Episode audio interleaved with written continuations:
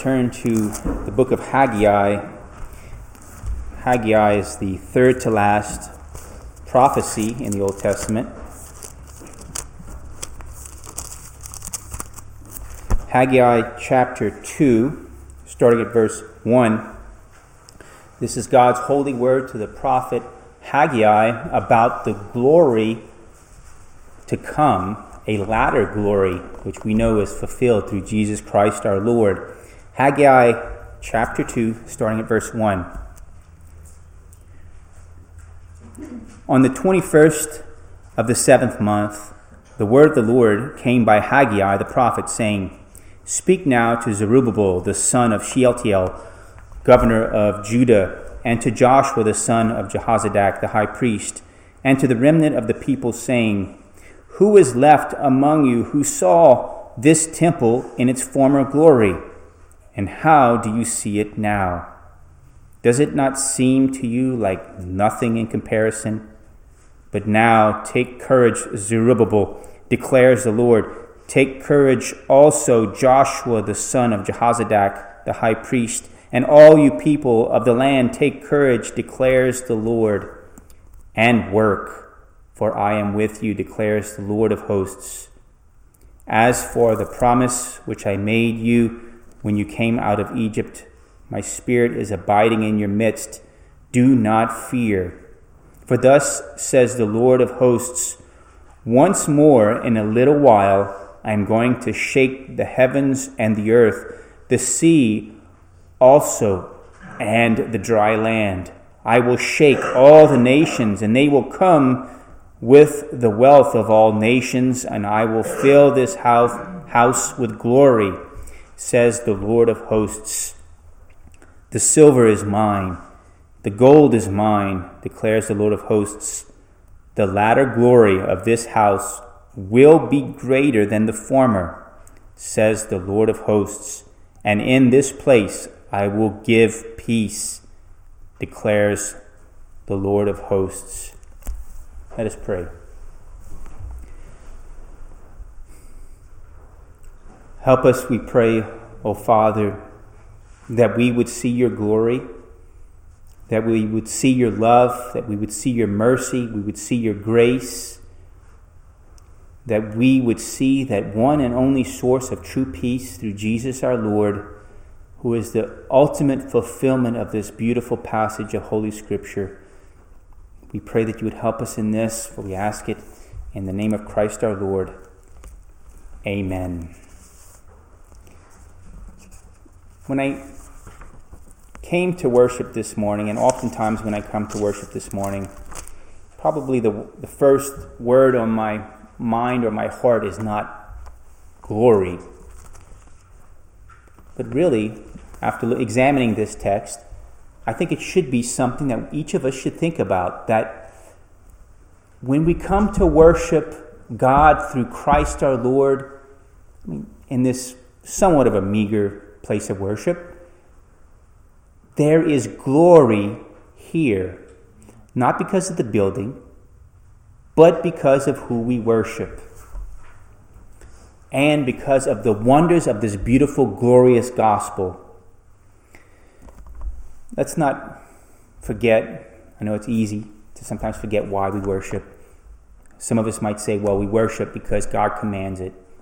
We are to keep one day in seven holy as a Sabbath to our Lord, a day of rest and worship. As the fourth commandment says, that we, um, or the interpretation of uh, the fourth commandment, according to the uh, Catechism, is that we are to rest from our worldly labors and we're to give the whole day to God in both public and private worship. That's what it talks about in, the, in our standards. And I think that's a faithful interpretation of Scripture. But John 4, Jesus talks about him seeking out those who would worship him in spirit and in truth and that the Father seeks such people, such saints to come and to worship before Him. We should remember that that is why God has called us to be holy, to be saints, to worship Him.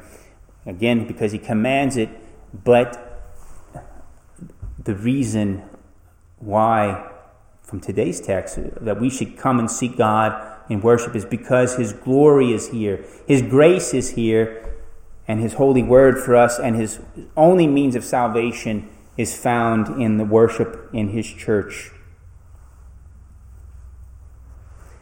Do you think of God's glory residing in this place? I think after today's text, I hope that is something that you will come to witness more and more. Um, I know this is not this is not uh, the message, but I want us to turn to a particular passage in Scripture. Keep your place, please, in Haggai, because we'll turn back there back shortly. But look at Ephesians three. This is such a blessed place of Scripture for a benediction. Ephesians 3, starting at verse 20.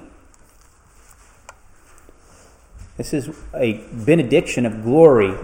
And as we study today's text, and as we look at um, Haggai, keep this in mind, Ephesians 3.20.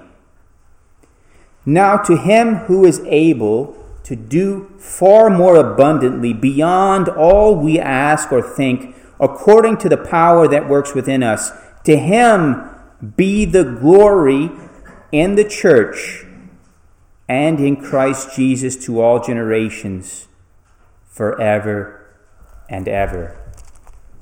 Have this glorious passage in, in your minds as you look at Haggai.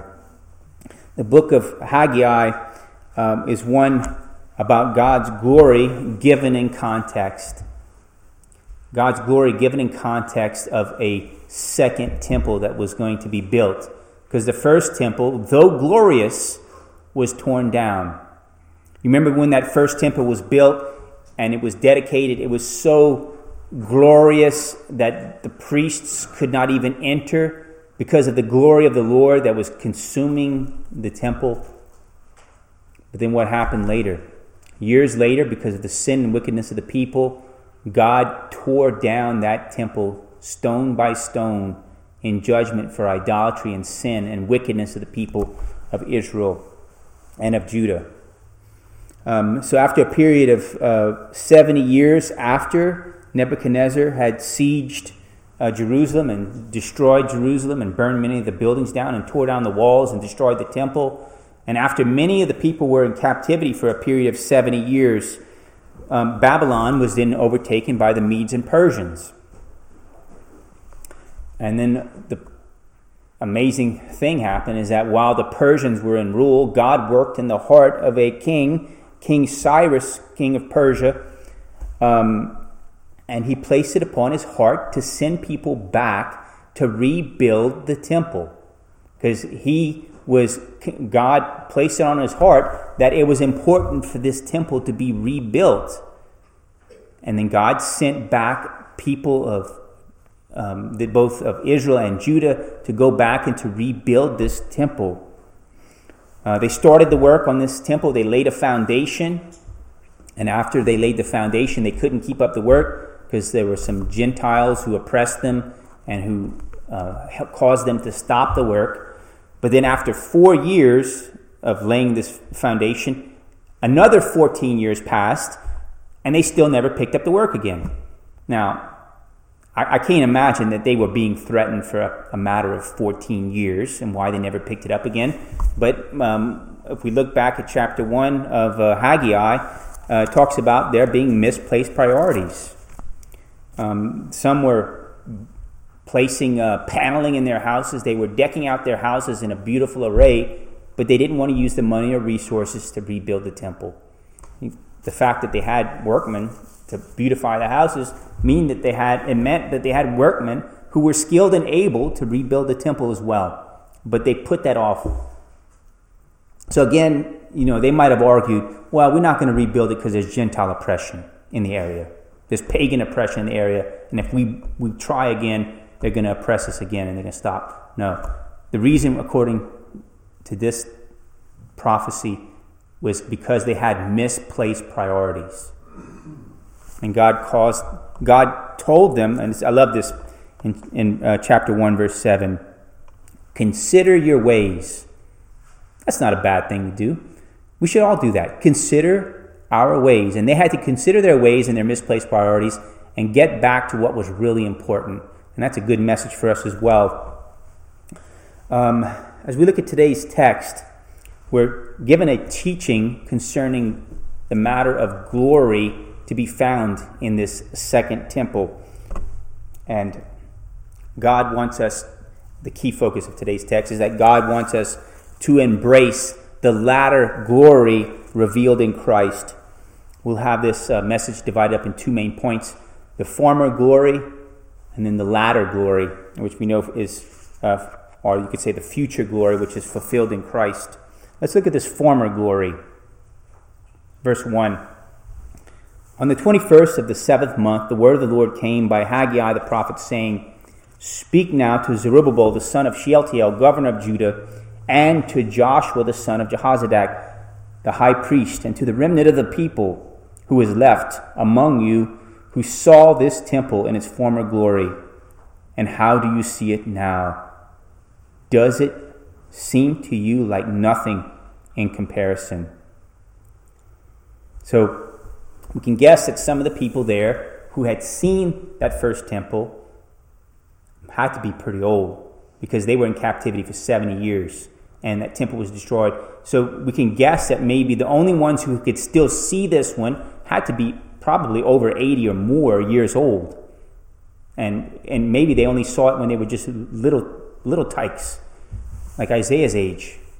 But they still remembered the glory, the former glory of this grand temple. And I remind you, I think it's doubtful there has ever been a building in the history of mankind ever created with so much gold. Never. Both interior, exterior, never was there a building that had so much gold as that prior first temple. It had an outward beauty and glory. Even the design of the architecture of the capitals that would be on top of the pillars, uh, the, the furniture used, the bronze sea, the altar, uh, everything was directed by God, giving special revelation on how it should be done. And it was amazingly beautiful. And then when they had this later temple, this particular temple, the answer was it didn't compare at all. Wouldn't you have loved to see that first temple? Wow.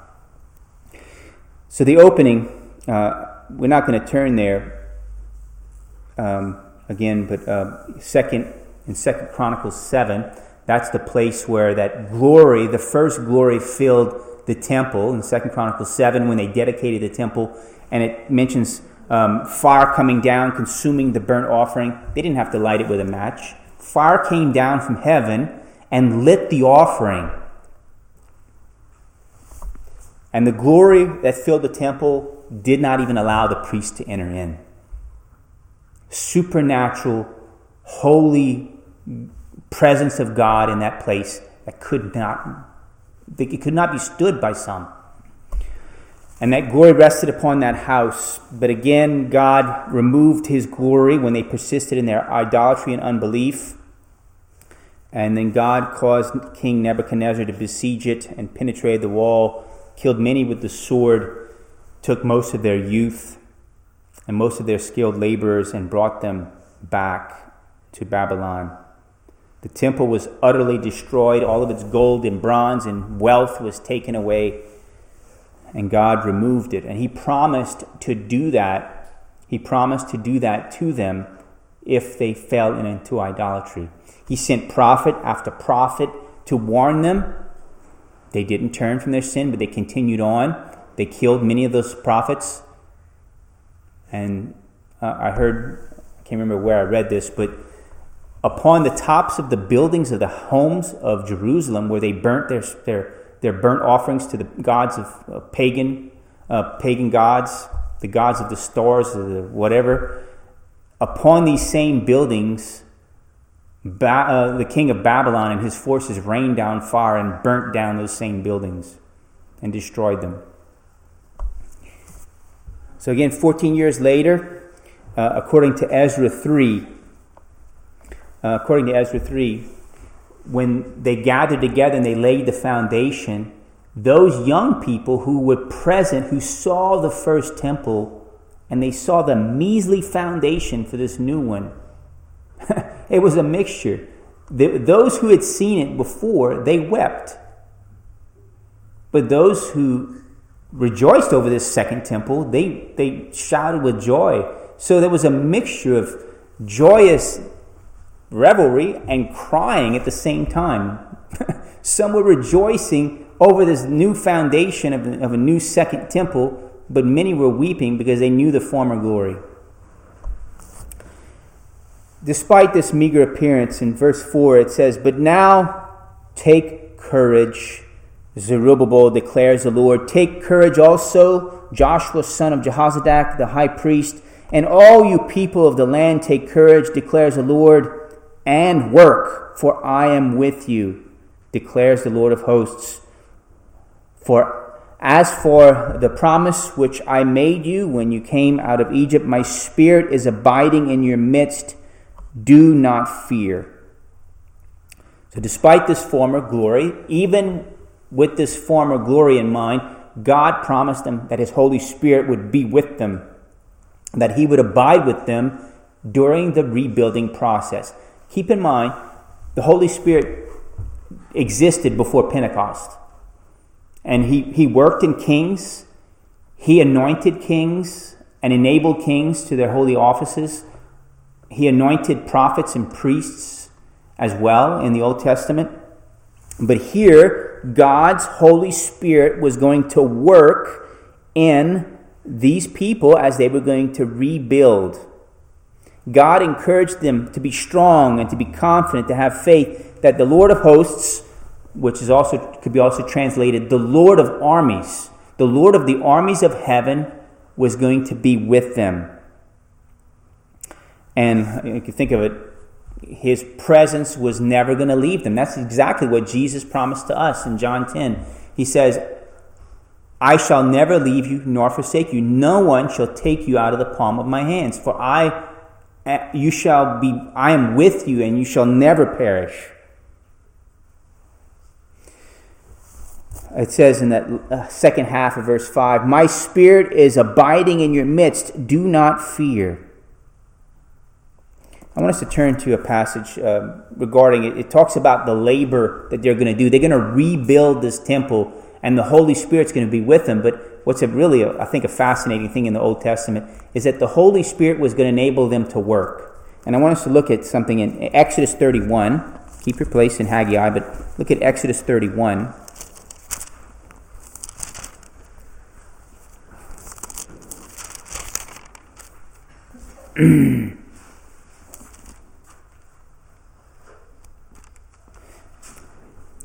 Verse 1. Now the Lord spoke to Moses, saying, See, I have uh, called by name Bezalel, the son of Uri, the son of Hur, and the tribe of Judah. I have filled him with the Spirit of God in wisdom, in understanding, in knowledge, and in all kinds of craftsmanship, to make artistic designs for work in gold, in silver, in bronze, and in cutting of stones for settings and in carving of wood, that he may work all kinds of craftsmanship. And behold, I myself have appointed with him Aholiab, the son of Ahisamach, of the tribe of Dan. And in the hearts of all who are skillful, I have put skill that they may make all that I have commanded you the tent of meeting, the ark of testimony, and the mercy seat upon it and all the furniture of the tent. So, this passage is talking about the building of the tabernacle. Have you ever thought of the Holy Spirit? You think of the fruit of the Spirit love, joy, peace, patience, kindness, gentleness, faithfulness, self control, but a fruit of the Spirit being craftsmanship. Well, that's what it's talking about in this passage. His Holy Spirit was going to help them even in the, the physical labor even in the, the, even in the design of the supports and it, uh, exactly what would be needed to rebuild this temple. When God has given you a particular skill, maybe to work with your hands, maybe to, to create something, you're doing that as one who imitates the divine creator. When we create things and we build things and we make things, we do that as an imitation of God in heaven because He is the first creator. And that's why we can create and make stuff because the, we're imitating, we're made in the image of God, and we, we're creative because we have a creator God and we're made in His image. And that Holy Spirit was going to help them. Could say not just help them with knowing what to do in that building of this uh, second temple, but that He was going to encourage them. He was going to keep them from getting into despair. He was going to keep them from falling away from that work. And He was going to make them persistent. Another thing is to persevere in a, in a labor is a work of the Holy Spirit as well. And we know that in the New Testament we are promised that we will be given this same Spirit, the Spirit of adoption, that will always be with us, that will never leave us, that we can say by that same Holy Spirit that we are truly sons of God and we can cry out, Abba, Father, unto our Lord, according to Romans 9.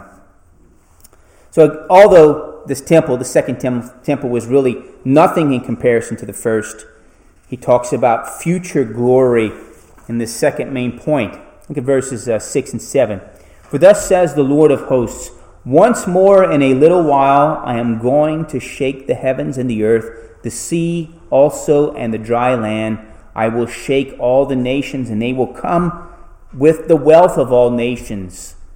I will fill this house with glory, says the Lord of hosts. Now, if you have a New King James translation, verse 7 is translated like this I will shake all nations, and they shall come to the desire, capital D, the desire of all nations. That's an, they, they take this as um, being interpreted as a, a messianic passage that when they bring in riches to, into this temple, the, the desire of all nations would be Jesus Christ. I think if we follow along what's in the following verses, I think that that is a, a fair interpretation, a fair translation.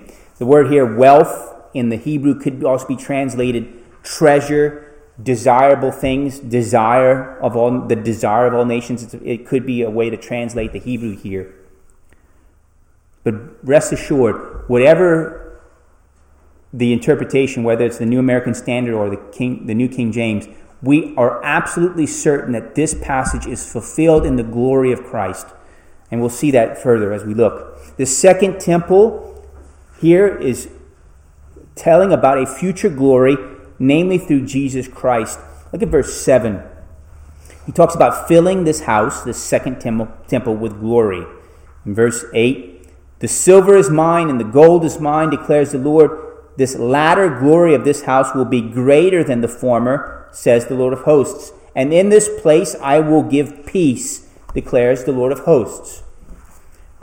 And we know for certain that he's not talking about the physical. He's not talking about the physical because they did not have the, the, the design to be able to make this a more grand physical building than the first. Now, there's some historians that talk about under King Herod that he later renovated and expanded this temple, even made it larger than the first. Some of it was, um, the, I guess it was a, maybe the Romans helped it helped out with this process because they felt that if they could satiate the, the, the, uh, the, Jewish people with a grand, beautiful temple, that they could still, it'd be a little bit easier to kind of keep them under the thumb. However, we know that it did not compare in the glory to the first. It had to be through Jesus Christ that this, this glory came in. Again, the, the wealth of nations or the desire of nations, Jesus Christ was the one here. But he promised to give them peace in this house. Of course, Jesus comes on the scene and he's foretold to be the Prince of Peace. The only one who could give peace between man and God, Jesus Christ. So the worldly minded Jews, maybe of Christ's day or Herod's day, they might have thought that the wealth of nations applied to the beautiful building and the, their beauty of wealth, but really they were under oppression, weren't they? The glory came when Jesus came into that temple and he taught in that temple. The Prince of Peace, Jesus Christ, taught in their midst. The, the one who they rejected, Jesus Christ, was put to death, died on the cross for our sins, was raised from the dead on the third day, exalted and ascended into heaven after 40 days of ministry on the earth, and is now making intercession for us. Because of this Jesus Christ, the fulfillment of the glory promised here, that is why we have an absolute assurance that God hears our prayers. That is why we have an absolute assurance that we don't have to question whether or not we have eternal life because we know that it is Jesus Christ who fully accomplished salvation for us.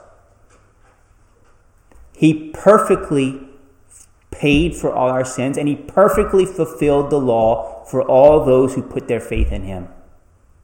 And you have an absolute, sure, steadfast salvation and future of glory and peace with God through Jesus Christ.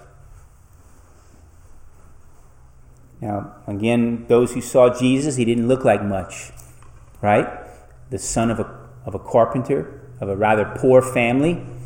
But that was in fulfillment of Holy Scripture, too, that he would, he would not be someone who looked the part of the Messiah, according to Isaiah.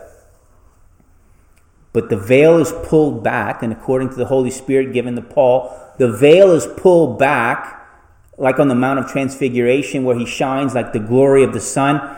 And in Paul says this in uh, Colossians 2 In him, that is in Christ, dwells the fullness of deity bodily. The glory of God dwelt in Jesus Christ, and the only reason people didn't see it was because it was veiled. He wasn't, he didn't take on flesh that made him lesser than the Father. The flesh hid the glory but again, there are times where the glory shines out, like on that Mount of Transfiguration, and Paul revealing to us by the Holy Spirit his awesome glory. Notice also another supporting statement that this is talking about something more than a glorious physical building. He says that he was going to shake the heavens and the earth. I want to turn to Matthew 27. This has to be the clincher. Matthew 27. In the death of Christ, there is the shaking of heaven and earth. Matthew 27, starting in verse 50.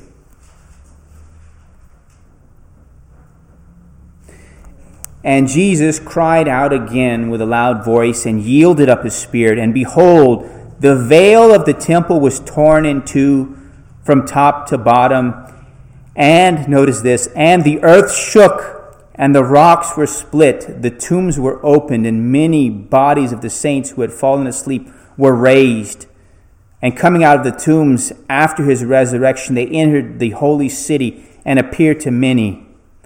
Now the centurion and those who were with him keeping guard over Jesus, when they saw the earthquake and the things that were happening, became very frightened and said, Truly, this was the Son of God.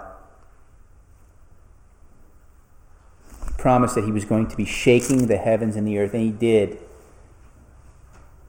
Even over 2,000 years after the coming of Christ, he's still shaking the heavens and the earth. And all those who do not submit and believe and trust in this Jesus, even the rulers of this world, he will break them with a rod of iron. Now, some people have a wrong interpretation of Jesus. They say, oh, Jesus, meek and mild, the humble Savior. And sometimes, I hate to say this, but in, in Roman Catholic pictures of, uh, of Jesus, it, it's kind of like an effeminate Jesus sometimes, isn't it? But here's a place where I want us to look. Let's look at Revelation 19. When you think of someone saying, "Oh, Jesus, meek and mild," he he did promise that he was going to be gentle, that a bruised reed he was not going to break, and a, a faintly smoking wick he was not going to extinguish. But still, we have to keep that in, in mind of what's written here of the glorified Christ in, in Revelation 19, starting in verse 11. I don't know if I said Romans, but it's Revelation 11, uh, Revelation 19, 11. And I saw heaven opened, and behold, a white horse, and he who sat on it is called faithful and true, and in righteousness he judges and wages war. His eyes are a flame of fire, and on his head are many diadems or crowns. And he has a name written on him, which no one knows except himself. He is clothed with a robe dipped in blood, and his name is called the Word of God. And the armies which are in heaven, clothed in fine linen, white and clean, were following him on white horses. From his mouth comes a sharp sword, so that with it he may strike down the nations, and he will rule them with a rod of iron, and he treads the winepress of the fierce wrath of God the Almighty. And on his robe and on his thigh he has a name written King of Kings and Lord of Lords. That's a glorious Jesus Christ, an awesome Jesus Christ. As we've looked at today's text, God wants us to think of our holy faith when we come into worship before Him that we enter into a place of glory. Not that this is a glorious place in and of itself, but we have a glorious, holy gospel given to us. We see that there was a former glory. But even as magnificent it was in the riches, the greatest riches that this world has ever known, it paled in comparison to the glory revealed in Jesus Christ.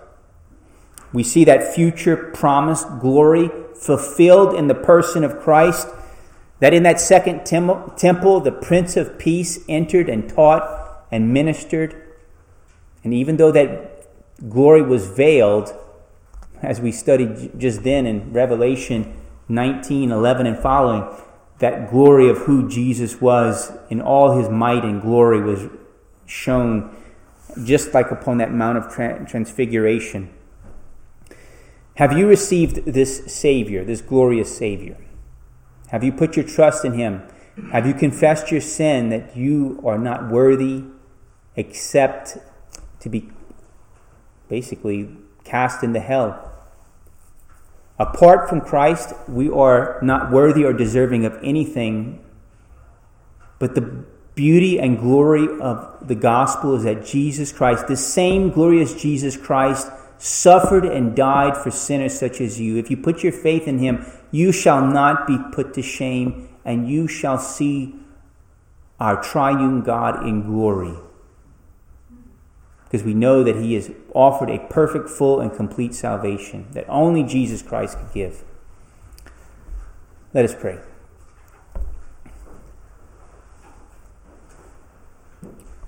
We ask our beloved Lord that you would help us to receive and experience the glory that you have revealed in your Son in a very personal and intimate way.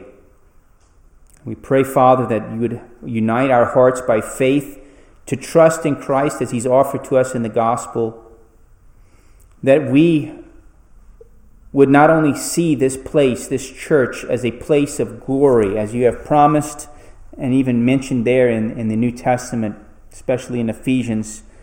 Lord, O oh God, that we pray that you would help us to have the hope of glory, that we are headed to a place of awesome worship, of awesome privilege, and that you will recreate the heavens and the earth, and that you will make them glorious again.